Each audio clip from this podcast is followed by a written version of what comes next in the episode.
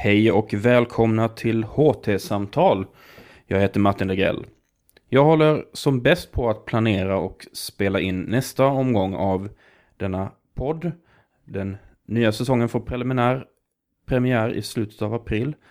Men eftersom det är så hemskt tråkigt med långa uppehåll mellan säsongerna kommer jag också att lägga upp några bonusavsnitt i väntan på de nya avsnitten.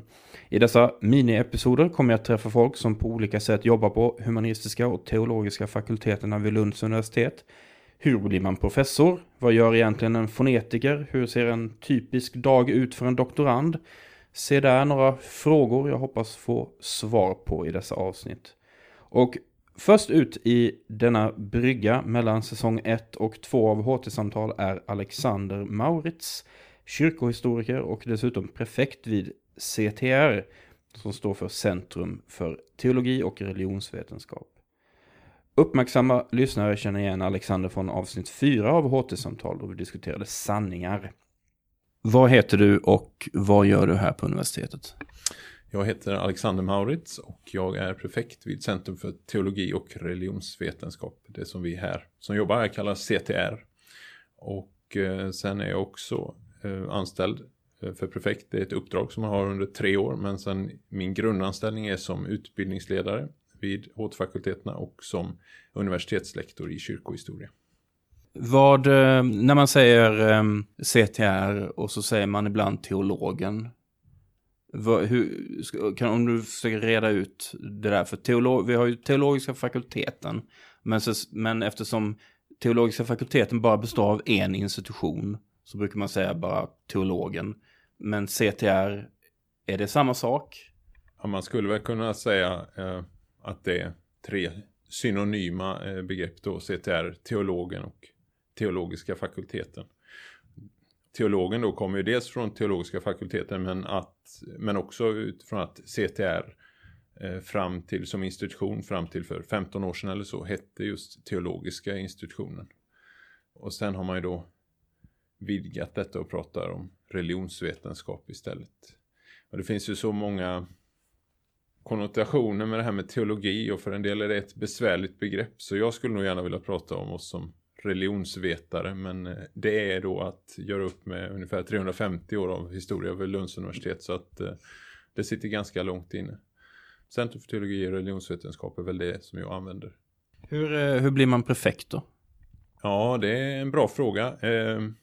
Eh, Eller vad, vad, ja. kan vi ta, vad, vad, vad, innebär det egentligen? För jag menar prefekt är, det är någon sorts eh, chef för en institution, kan man uttrycka det så? Ja, precis. Eh, en institution vid Lunds universitet eh, leds av eh, en institutionsstyrelse och institutionens prefekt och prefekten är också ordförande i institutionsstyrelsen. Och det är prefekten som leder det dagliga arbetet och fördelar arbetsuppgifterna för institutionens personal. Rent konkret så sitter ju inte jag här och berättar för var och en vad de ska göra utan här har vi bra och självgående personal och när det gäller till exempel undervisning, för det måste man ju planera, eh, vem som undervisar på vad, så är det så att vi har en bra studierektor som fördelar eh, vem som ska undervisa på vilka kurser och sådär. Så det är prefektuppdraget är väl eh, framförallt ett administrativt uppdrag, att man har ansvar för den ekonomiska situationen på institutionen, personalansvar och eh, också arbetsmiljöfrågor. Och hur hamnar man på Ja just det, hur hamnar man här? Jag är då disputerad här vid CTR och det är nu drygt fyra år sedan, december 2011. Och sen fanns jag kvar på institutionen lite och hade till viss del eh, forskning i min tjänst. Men huvudsakligen jobbade jag på fakultetskansliet för humanistiska och teologiska fakulteterna. Där jobbade jag som utbildningsledare och fick ett ganska brett kontaktnät vid universitetet. Det var ett mycket stimulerande jobb.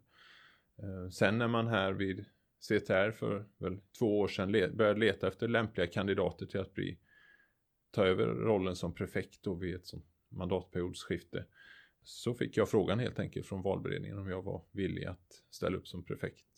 Och jag tycker väldigt mycket om vår institution. Man blir liksom, är man vid universitetet blir man nästan lite dumlojal med arbetsgivaren eller den institution man kommer ifrån. Så för mig var det ju liksom en jag blev väldigt glad och samtidigt så inser jag, jag har träffat många som har varit prefekt genom åren att det är ett betungande uppdrag som tar mycket energi. Så att det fanns ju en, en viss, eh, det fanns ju mycket samråd framförallt med, med dem jag lever med. Om detta skulle vara, skulle vara en arbetsbud som, eh, som passar då. Jag är småbarnsförälder så att det, det tar ju mycket tid. Men eh, efter viss betänketid så tackade jag ja.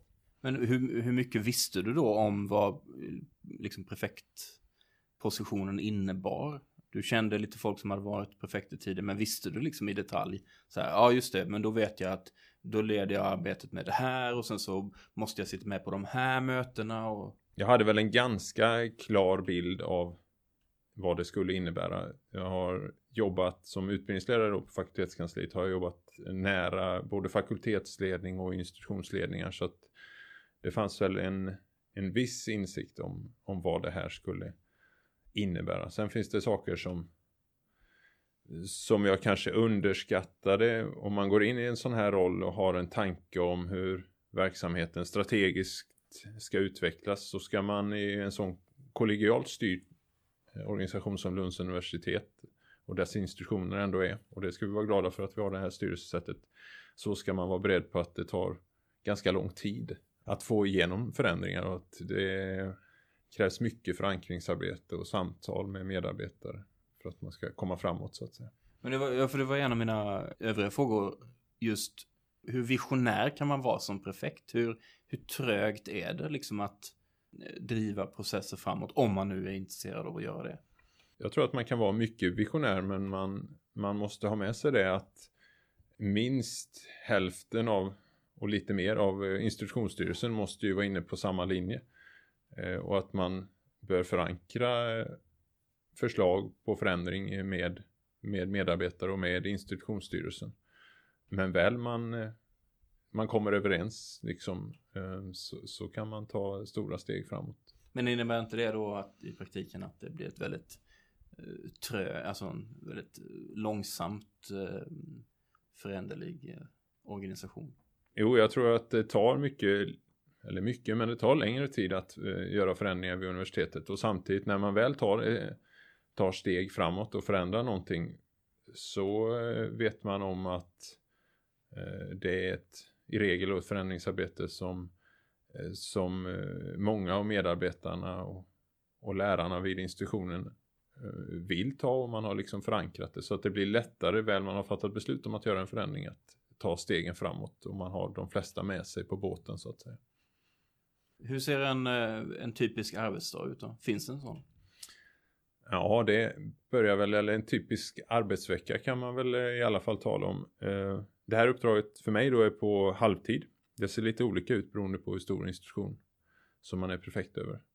Det är ju inte så att jag är då prefekt två och en halv dag i veckan och på det här kontoret två och en halv dag i veckan utan det finns ju med hela tiden. Men jag har försökt att lägga upp det som så att måndagar håller jag mig för mig själv gärna eh, för att läsa saker. Det kan vara saker som eh, lite mer omfattande som rör institutionens verksamhet och prefektuppdraget men det kan också handla om att jag vill förbereda undervisning eller att jag håller på med någonting som rör min forskning som jag vill läsa in mig på eller skriva någonting. Sen tycker jag det är viktigt att som ledare finnas mycket i, i miljön. Så tisdag till, till, till fredag så, så finns jag här och ofta har jag öppen dörr till mitt kontor så att man som medarbetare ska kunna komma och prata med mig. Och sen präglas ju de dagarna ofta av att man har möten. Jag träffar eh, varannan vecka har jag möte med eh, institutionens ledningsgrupp då. Eh, två biträdande prefekter och en studierektor och vår ekonom. Det är ofta att det är något enskilt medarbetarsamtal. Det är rätt mycket mail i, i det här jobbet. Det försöker jag på något sätt stävja och det är möjligt att mina kollegor börjar tröttna på mig men jag tänker att är jag här så att personer kan komma och prata med mig så blir det hellre ett trevligt samtal när man träffas än ett mail. Och jag försöker också att inte själv mejla utanför vanliga kontorstid för jag tror det är ett viktigt värde att stänga av jobbet när man inte är här så att säga. Lyckas det? Lyckas du med det? Ja, i princip. Jag har just till eh, de som jag jobbar med på institutionen, där försöker jag hålla på att jag bara mejlar mellan klockan ja, halv åtta till som längst fram till klockan 18. Eh, sen kan jag ju så att säga uppåt i organisationen till till mina chefer och så och folk utanför institutionen då kanske jag inte håller på det. Men det är rätt bra om man vill ha om man vill stänga av jobbet att, att hålla på de här tiderna generellt sett. Det är ju en bra liksom, ambition men jag undrar hur många som Alltså man måste, det kräver en viss disciplin. Mm. Känner jag själv. Ja, det, det finns något sånt där bedrägligt med e-posten. Oftast när eh, när jag får e-post då är det ju någon som gärna ser att jag gör någonting i någon process eller i något enskilt ärende. Men det finns ändå någonting och det vet jag ju om och samtidigt tänker jag det, nu borde jag kolla på e-posten. Det kanske är någon som vill mig någonting. Det är liksom så att man får bekräftelse även om hon är om klockan är 20.32 en fredagkväll så kan man få för sig när man håller mobilen i handen att jag borde ju kanske kolla min e-post. Men det är helt idiotiskt för det kan förstöra hela, hela kvällen och, och man kan ändå inte lösa den frågan som då ställs eh, där och då. För då är man ju ändå hemma liksom och har inte tillgång till underlag eller material och sådär. Jag har ibland den här metoden som jag fortfarande inte riktigt vet om, om den är så klok eller inte. Men ibland så går jag in på, på söndagar typ söndag eftermiddag, söndag kväll. Inte för att svara på eventuella mejl utan för att bara titta om det har liksom briserat någon bomb under, under helgen, metaforiskt då. Så att när jag kommer på måndag morgon och är helt trött och vill inte gå till jobbet kanske för man, det är måndag morgon och bla bla bla och det är mörkt ute och kallt och sånt.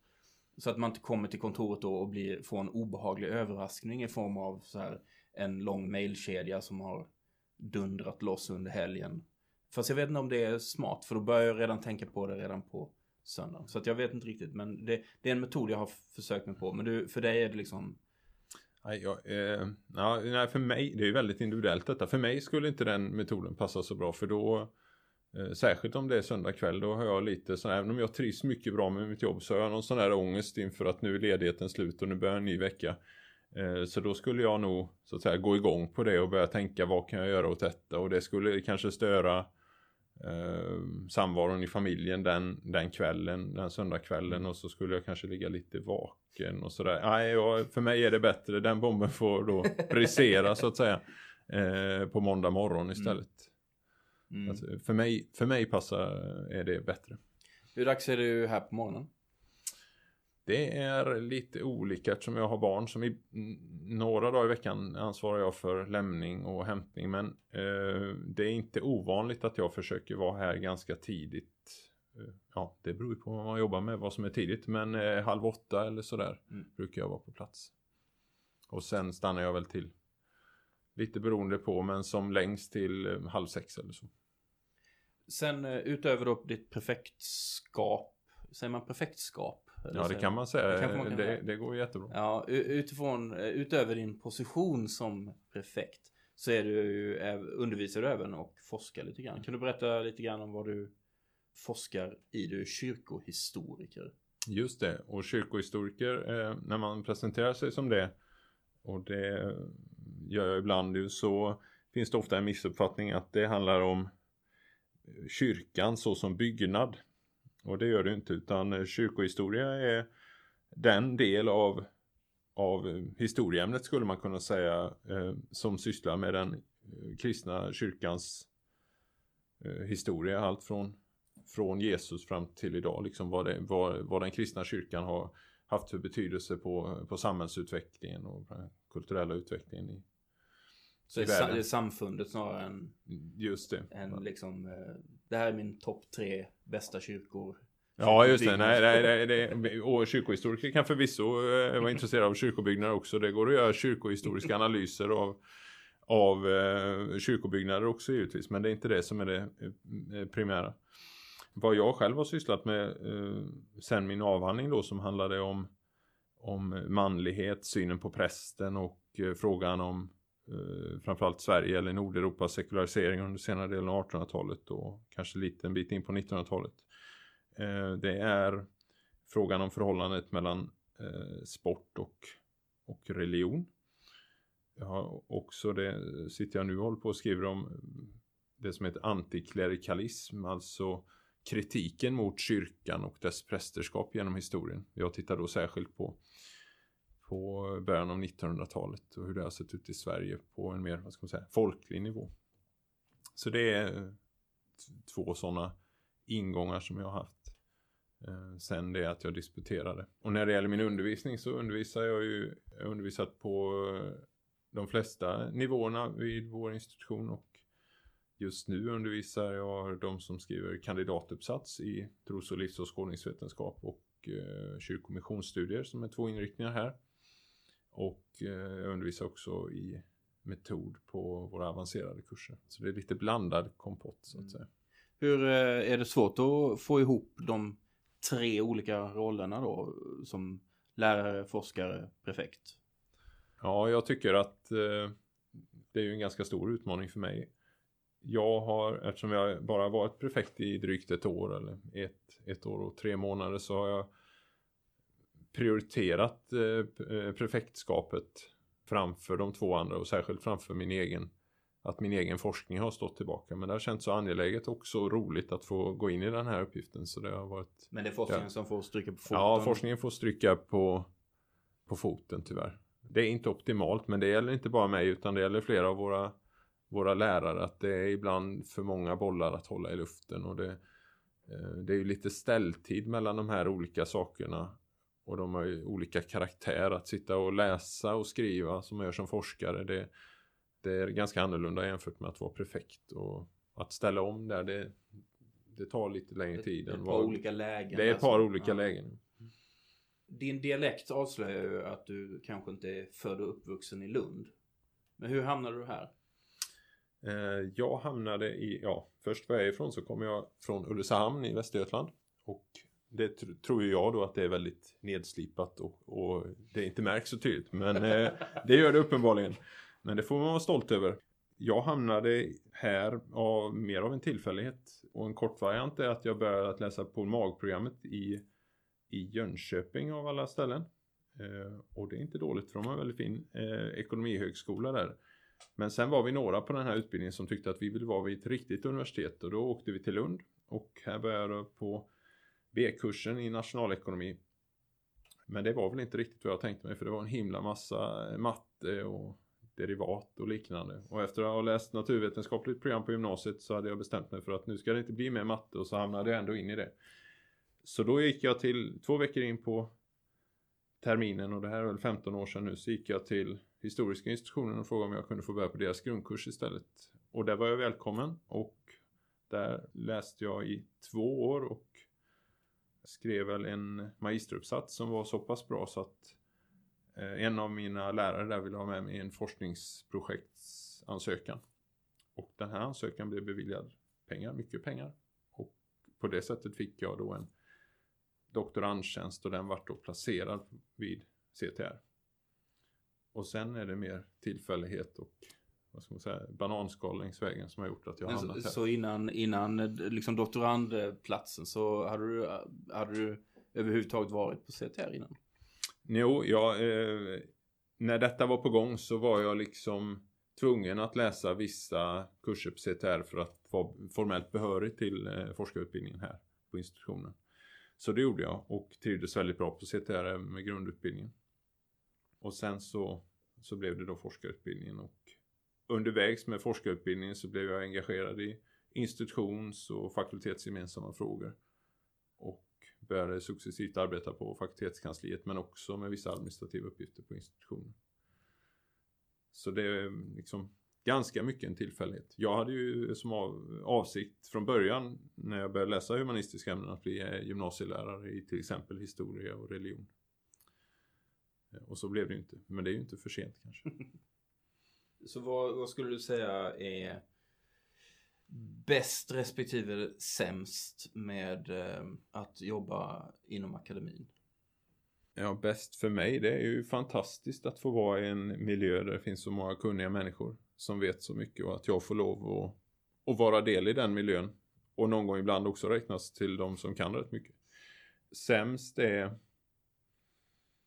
Eh, min fru brukar uttrycka det som att hon kommer någon gång trötta, tröttna på Lunds universitet. Eh, och det är väl just detta att man tar med sig, man tar med sig arbetet hem och att man aldrig är riktigt ledig. Utan, och det kvittar om man är prefekt eller om man är lärare. Så har man nog med sig jobbet hela tiden. Liksom. Det är nog det som är negativt. Eh, och med dessa kloka ord så tackar vi Alexander Maurits för den här lilla pratstunden. Och eh, säger på återhörande.